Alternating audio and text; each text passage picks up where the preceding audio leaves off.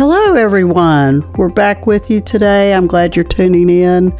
We are continuing a part two of a recent episode, should have been last week's episode, with Angie Juniper.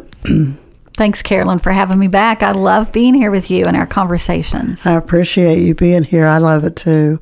We had talked last week about soul ties, your heritage. It was so interesting, too, to me. I love stories like this. The only thing that could have made it better was a photo album. I love photo albums and going way, way back, you know, when photo albums were a thing. Yes. Now it would be photos on your telephone, but literally going through a photo album and seeing people and hearing about who they are and how they impacted your life is one of my very favorite things to do. We had talked last week about your upbringing in Oceana, was the one in Brenton. It was Brenton, yeah. Okay. Not so much Oceana. That was a rival school area, but the conglomerate of that area. Just I throw out a bunch of names so people can at least get an idea. Yes, of the location. Yeah, but it was Brenton, West Virginia, and I went to school at Baileysville High School. Baileysville. Yeah. Okay. We were the Baileysville Rough Riders. That's funny. I love it. I love it. A good 3 hours from here. So glad that you ended up making your roots here in Huntington, West Virginia, and our paths crossing. Continuing with that conversation from last week and your heritage, we went through your Grandma Miller is some of my favorite stories because she impacted you. And you talking about her making hot dog sauce, how many times have you made hot dog sauce and taken it to the ball fields or to potluck dinners whenever you've gone? So her stuff is living on through you. Yeah, one of the things that my sister and I made sure that we did was we had Grandma write her recipes down on recipe cards. And so she and I do have, it's like a little photo album of Grandma's recipes and the chili sauces in there. And yeah, I've made it a lot. And, you know, when Evan was in Little League and Sam was president of Heights Saunders Little League, and we ran the concession stand. We made lots of hot dog sauce, and we used my grandma's recipe. I bet. You know, I know little things that you do because I get to work with you and experience some of the ways that I like getting close to you at Christmas to get gift ideas. You do some amazing gifts, especially for your sister and people in your family. That would be a wonderful thing. You know, the memory books we've done, the hardcover books that you could get through. What is the company that does those? Yeah, there's various ones online. Yeah, I had made one for Rich. Those recipes. Yeah, that's a great idea. Would be a great digital book to do that could go extend beyond your family, but it would be so special to your family, right? Yeah, one of the things I do have other than the recipes, because you want it in their writing, right, yes. is, and I don't remember giving this book to my grandmother, Grandma Miller, but at some point in my life, probably after I got married, I took this little leather-bound brown book and I gave it to her as a gift. And I said, Grandma, I just want you to write me letters me things in this in this book. And after she passed away, they were cleaning out her home and going through her things, and my mother found this little brown book, and there's a letter in it for me in the beginning that just says that, you know, Grandma, just write me letters or tell me your wisdom. And I didn't even know that she had written in it ever until after she passed away, but it's so filled with beautiful, scripture and just poems and quotes that she would give me, things that she would say to me. And I have that as well, and it's on my hutch in my dining room. And I am so grateful to have that. I would love to see that sometime. Oh my goodness. I'm speechless. That is so precious.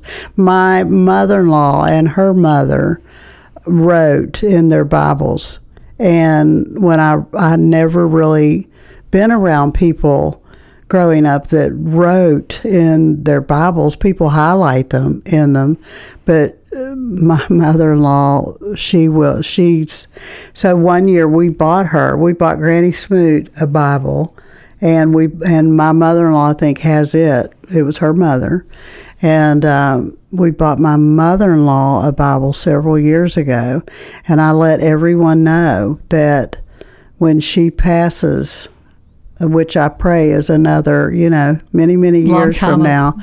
But when she does pass, that Bible comes right back to me because of the writings inside. And she's written me lots of little cards, and she's quite expressive that way. But, the Bible in and of itself is rich. Mm-hmm. In so many ways, but when someone adds their own thoughts and interpretations to it in the margins, it just takes it up a whole nother level of special, right? It just brings us back to that where we got last week, which was to those soul ties, yes. Right? These things that link you and tie you to people, yes, right? And that spiritual heritage that's so important to you and I both, mm-hmm. Because again, it links us to the gospel, it mm-hmm. links us to Jesus, it links us to God the Father and the Holy Spirit. It just is such a link and a connection to something that's bigger than us. Mm-hmm. And so this book that I have that my grandmother wrote in that I didn't know she had written in is on a hutch in my dining room that's from my granny. We haven't talked a lot about my granny, and I know we're kind of moving into current day, but mm-hmm. My dad's mom was also very special to me, and I always felt and knew that she loved me, mm-hmm. right? I just didn't have to do anything to earn her love. One of the things that stands out with my father's parents is they paid us for grades. So when I was going through school, you got A's and you got B's, mm-hmm. And well, C's and D's and F's, I guess. But I worked really hard to get all A's because they paid like maybe, I can't remember the exact amount, but I think $1 for every A you got $1, and then a B plus was 75 cents, a B was 50 cents, or something like that. But man, we thought we were big time, so they really rewarded us for working and mm-hmm. studying and getting really good grades. Mm-hmm. But I have her hutch in my dining room, and that's where this book is from my other grandmother, and things like that really mean a lot to me, mm-hmm. Because again, it goes back to that soul tie. It goes back to that person. Mm-hmm. That is more important than the hutch and more mm-hmm. important than the book. Mm-hmm. But those represent to me amazing people who made me who I am. Uh-huh. And I love that. And I think coming up into my current world, and I know we left off with my husband last time. Sam. But, Sam, my husband, and we've been married since 95. We just celebrated 28 years in October. And he is the epitome of the unconditional love of Christ, and the way he loves me really gave me a good dose of the love of God. Mm-hmm. I was able to, I think through the heritage and these people that we're talking about, I was able to see Christ in them, but I always felt like I had to work for God's mm-hmm. love somehow. It translated that it was about me and I had to work for it. Uh-huh. And if I didn't work hard enough, then he would somehow not be pleased with me. Uh-huh. But after I met my husband, Sam, and we married, and just the way he loved me. He loved me because he chose to. Uh-huh. Right? I didn't have to look pretty or be a certain size or wear anything special. He just chose to love me every day. And God was able to take that tie, that soul tie that I have with my husband, to make my tie to him even stronger, mm-hmm. because I was able to see that every day God loves me. Mm-hmm. He chooses to love me because that is who he is. Mm-hmm. I don't have to do anything for his love. I just have to surrender to it. Mm-hmm. And when I surrender to it, man, the gospel just begins to be so much bigger, because I didn't change the way I lived, but instead of working to earn love, I then began working because I was loved. Yeah. Instead of working toward it, you worked from it. I worked from it. Uh-huh. And I love that. And so Sam, you know, springboarded me into a greater understanding of something that's been important to me my whole life, which has been the gospel. And I am very, very grateful for my marriage to him and the way he loves me. Absolutely. Yes, and gosh, the fruit of your all's marriage lives on through all that both of you do, your children. You know, you both are big workaholics, and Sam loving you unconditionally just because he wants to is one thing, but to the radio audience that can't see you, you are pretty, you are smart, and you are easy to love from an outside perspective, you know, but you also take that big heart on the inside of you, and I know if he were sitting here, he would talk about how easy it is to love you, right? So you two are married and you have two children. Yep. We married in 95, and then we had our daughter in 98. We had a baby girl that we desperately prayed for. Sam and I struggled to get pregnant and never really fully understood why. There was no reason that was discovered as to why we couldn't. But I will never forget a moment in the altar at Jefferson Avenue Church of God, and, you know, just really in a desperate place saying, "Oh God, I need you to help me." After that moment in the altar, I think we got pregnant a month later. Wow. And we had our baby girl, Mackenzie. Mackenzie is amazing. She changed our life. You know, children change your lives. Yes, they do. We ran into some complications with her. She was born with a genetic disorder called Williams Syndrome. It was a fluke. It wasn't anything that was kind of passed down genetically. It just kind of began with her. And children with Williams syndrome are very social and very loving. And that's they, her. Yep. So she loves people. She loves good parties and food, and she loves church Mama. And Jesus. Yes. So we did have Mackenzie, and, you know, talking about soul ties, of course, that's, I'm in a parent role, and I love my child that God blessed me with. One thing that Mackenzie has taught me has been the power of trust. You know, through Mackenzie's complications, you know, she had, she was born not just with a genetic disorder, but she had a cleft palate. The top of her mouth was missing. She didn't have cleft lip. She had a cleft palate. So we had to go through a surgery when she was like 18 months old, which was a painful surgery. And then she had open heart surgery at like 5 or 6. And then she had to have like maybe 7 major back surgeries because she had severe scoliosis where her spine wasn't just curved, but it was twisting. So they had to stabilize it really early before she had grown to the height that she was going to be. So they would have to go in and lengthen what's called these Harrington rods in her back. And she went through some very, very painful, long surgeries. And I just remember when she was in these painful places, and as a parent being able to join her, I could talk her into doing just about anything, right? I would say, Mackenzie, we got to do this really hard thing. You've got to let them put a tube down your throat. We can do this. Or, Mackenzie, you've just had major surgery. We got to get up and walk because they want you to get up and walk. And she just never really fought me on that. She just trusted me. She trusted that I knew what was best. And she surrendered to that. And she, oh man, she was a trooper. She's a fighter. She's a warrior because she's gotten through so many complications. Wow. She is all of those things. We were in your all's lives for, I think, maybe the last surgery on her back. I remember you guys leaving town to have it done and everything, maybe a heart surgery as well. But she is extraordinarily social. I love her so much. I light up when I see her, and she lights up a little bit when she sees me. It's just she's happy to see people, you know. And I love her little Facebook post now. Anybody have a prayer need? Yes. You know, that is just incredible. Your story about praying for her and being at the altar reminded me of the story of Hannah in the Bible, and that was quite a special story, and Hannah became pregnant as well.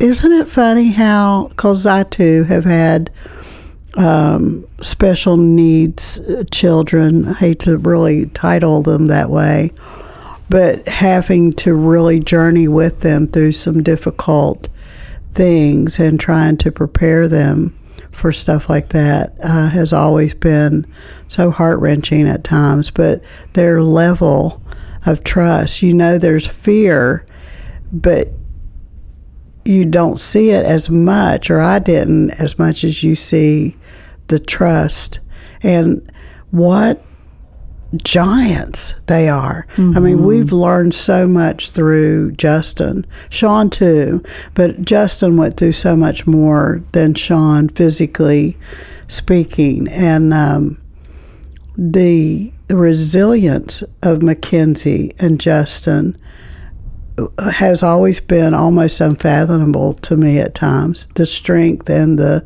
resiliency and the bouncing back the way they have just really is a definition to their strength and their fortitude, you know? Yeah, and it, again, is a testament of going back to soul ties, mm-hmm. right? We prayed for her. We've walked with her. We've been there for her, and you and Rich with Justin mm-hmm. as well. And the importance, you know, we're talking about, you know, children with special needs, and I'm using the term now, abled differently. Instead of disabled, mm-hmm. they're abled differently. Mm-hmm. And we've experienced that, but let me think. Where was I headed with that? We were talking about their resilience and their strength to trust us the way they did, to go through some of the difficult things that they Yes, and I was linking it back to our soul ties. Uh-huh. You know, active listening, you did so good there.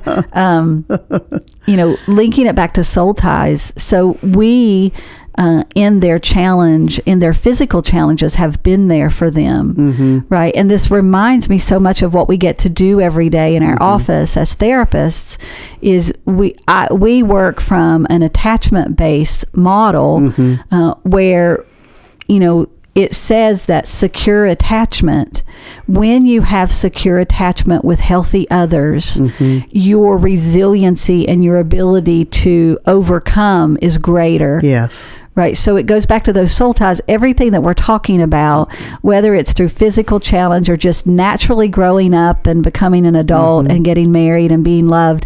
The soul ties that you have and the people that show up for you mm-hmm. help you grow and become and be who you are. Yes. Through the challenges that we face, they are what makes us stronger and make life more bearable when they come and partner alongside of us.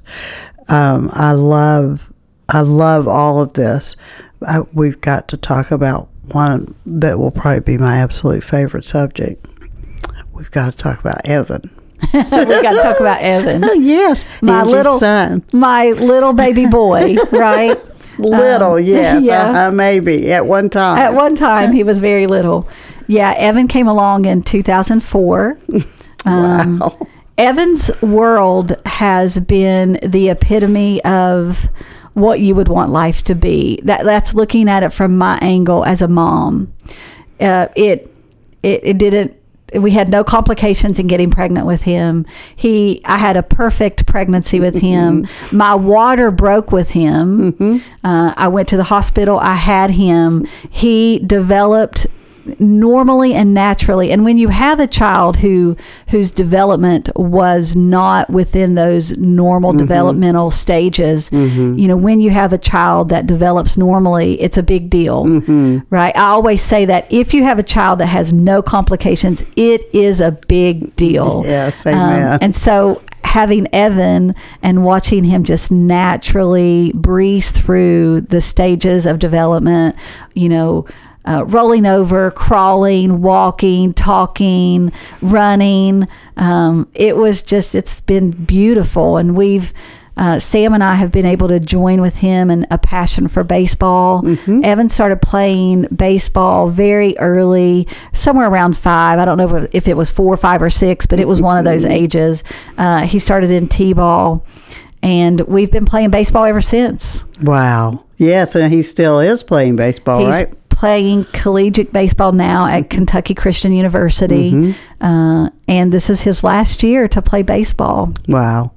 How many baseballs do you have at home? Angie's made what would you call it, like a baseball wall. Trophy, yes. It's a baseball wall. I wish I could tell you the number. I'll have to come back and do another show, and we'll have to talk about how many baseballs I have. But any kind of special baseball that Evan would get, whether he got the game ball and T-ball, or whether he had a no-hitter, he was a pitcher at one point. And so if he had a no-hitter, any kind of special baseball. But my favorite baseballs are the home run balls. Yes. And we have a lot of home run balls. Wow. From Little League up until, you know, now, hoping to get a lot this upcoming season. Yes, he'll play the same as he's doing now through summer next year. He'll I think season usually goes, you know, right around February, March, April-ish, you know, maybe into May. So he'll be finished with baseball when he wraps up college. Yeah, because he'll be graduating in May. Wow. So what else is he doing next summer? Evan is also getting married next summer in July. And he tell us about his fiance. They grew up together, right? Yeah, I have this wonderful lady. I don't know, calling her lady doesn't seem like the right word to use here, but a daughter, yes. Right? A daughter-in-law. Her name is Hannah. Uh-huh. And Hannah has been a part of our world since she's been born. She was born in September, and Evan was born in October. And we were friends with her parents, and we attended Jefferson Avenue Church of God together, and we've just been a part of their world. They've been a part of our world. Hannah would come over. She would spend the night with Evan. They were best friends. If she was going to go like to an amusement park, and she could take a friend, she would always choose Evan, and so he would travel with them and go do things. So we have so many pictures of Evan and Hannah as they were growing up. Isn't that something, though, that they've been connected very, very early on? I didn't realize he was getting an older woman, though. Yeah. Yeah. What'd you say, September? Yeah, she's about 2 months. 6 weeks, okay. Or, yeah, you know, about 6 to 8 weeks. Yeah, their high school graduation pictures, I just absolutely love them, and their, you know, baseball cleats or tennis shoes, because she played softball as well, right? She played softball as well. But, you know, kind of going back to soul ties, like Evan and Hannah, you know, were born to be connected as friends. Mm-hmm. And for a long time, Hannah really looked at Evan as her best friend. Sure. And this goes back to soul ties. So Hannah's mom, her name is Beth. Beth would always talk about, you know, he's so cute, or you're going to marry him one day. Aww. She would always call Evan her son-in-law. Oh, wow. You know, so even in like birthday cards, things like that, she would always reference Evan as, and I thought he was always super cute too. Me too. But she would always reference him as son-in-law. And Hannah was not quite sure about that. He was her best friend and kind of more like a brother. Yes. So at some points in her life, it would be like, ah, oh, no, Mom, like that is gross. Like he's like my brother. Yes. And she was pretty firm on that until he really grew up. And he's dreamy. He's got that dark, curly black hair and brown eyes, my favorite. Yes.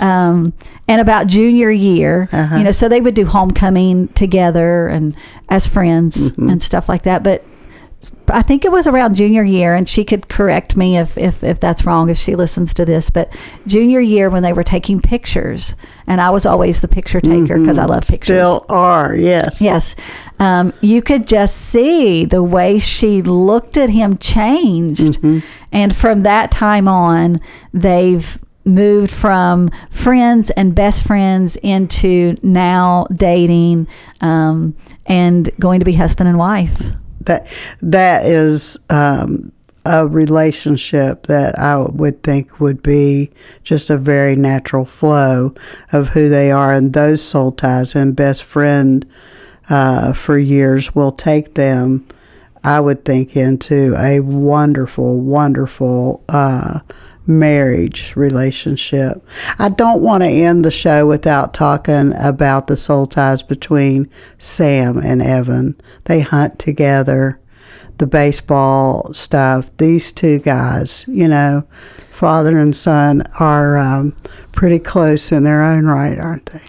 Yeah, Sam, as a wonderful of a husband he is, he is an even more dynamic dad. Sam, of course, that ability to be able to love and pour into someone. And he loves both of our children. He loves Mackenzie and he loves Evan. Evan and him have been able to, you know, really do a lot of activity together. I would say more so around baseball. I mean, they do hunt, but it's... We work a lot, as you said, so we don't always make time for recreational activity as much as we should, but we always made time for baseball. And Sam was his coach. Sam taught him. I can remember them being out in the yard, and he would throw baseballs to him as a little kid, and he would always, some of the things that we remember Evan saying, one of them was, "Did I do good, Dad? Did I do good, Dad?" And he always worked so hard, and Sam was right there to help him learn the proper technique and how to hit a baseball and how to catch a baseball and, you know, what positions to play. And "Did I do good, Dad?" And of course he did good, and Sam would always give that. Again, that soul tie between a father and a son, and being able to pour into him and say, "Yes, son, you did good. You did good. You still do good." Yeah. Yeah, and I'm sure that he'll be able to say that a lot more as he grows into the different developmental stages of his life. That'll be that's another thing you could get digitally for him, you know, and pin that on something as a gift.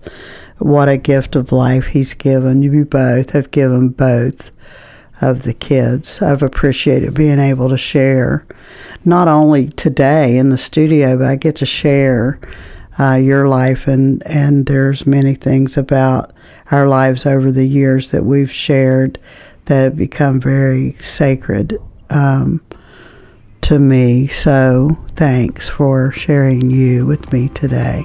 Yeah, it's been an honor. Thank you for loving me and wanting to know those things and having a soul tie with me. Yeah, and it's an amazing friendship, isn't it? Yeah. Thanks. You're so welcome. Thank you. Love you. I love you too. Thanks, audience, for listening in. We love you guys too.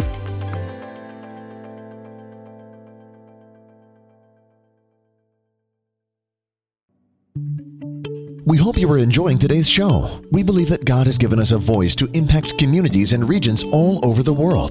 If you would like to make sure that voice is heard, please partner with us today by visiting www.expressionradio.org and click Donate. You can also text Give by texting the dollar amount followed by the word radio to the number 84321. First-time text givers, please choose Expression Church of Huntington when prompted. All gifts are tax deductible. Join us as we change the world.